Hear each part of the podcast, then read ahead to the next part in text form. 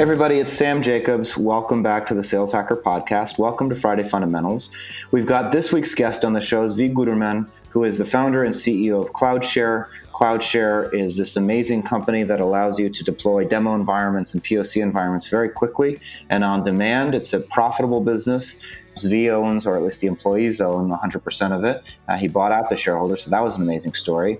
And we're back on the show to talk about if you are an early stage company, very early stage company, and you're thinking about making your first few sales hires, how you should go about making those initial investments in sales and ultimately scaling up the team. So that's what we're going to talk about. Now, before we get there, we want to thank our sponsor. Friday Fundamentals is brought to you by Outreach. Outreach triples the productivity of sales teams and empowers them to drive predictable and measurable revenue growth.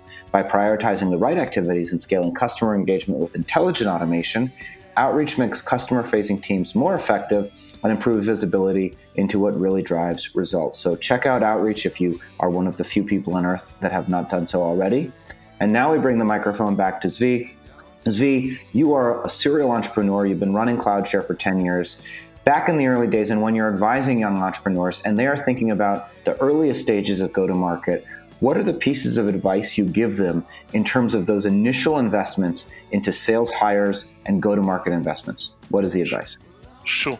So the first thing I would say is when you think about your first hires, is that these are not necessarily traditional salespeople. You need to find people that will do well in an early stage, meaning things are not built. There's not enough collateral. The product is is uh, is still early. The pricing is early, and you need a person that can actually help you navigate between what you bring to the market and customer needs. So ideally, your ideal candidate, your first hire, will be someone that can still speak the sales language, make sure that they understand customers, see their pain, able to take it and translate into the company and say, okay, here's what the customer is saying, here's the real feedback of what we bring, and try to bridge between the product that we bring to the market and the customer. And these are non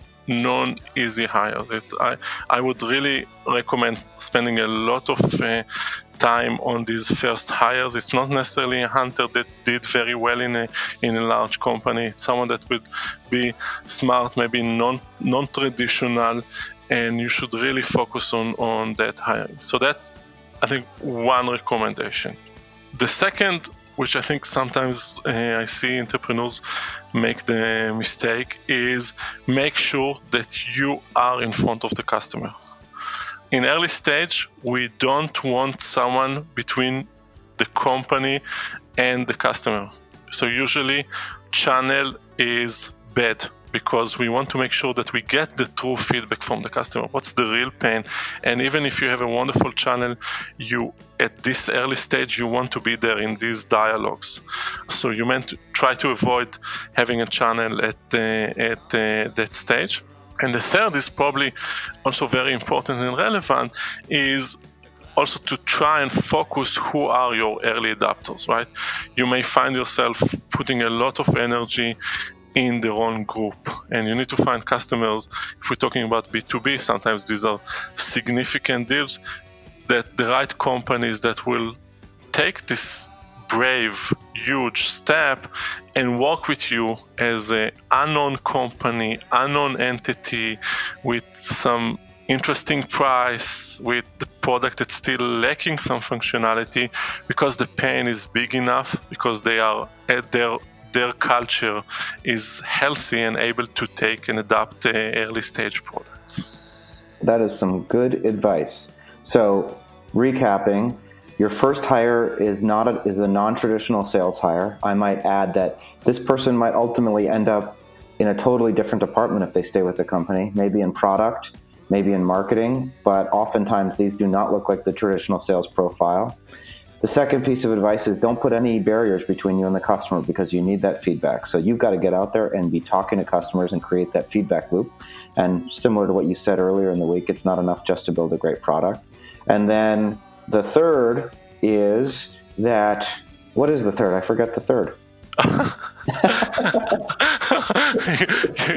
what was the third thing you just said?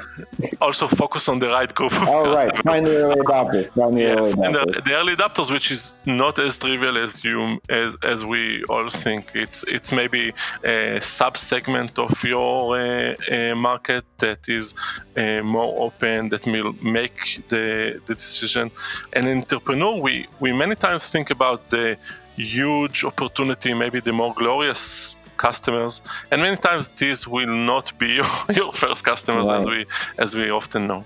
That's that's exactly what it's. You have to disqualify the bright shiny logo and find the people that are actually going to champion your product.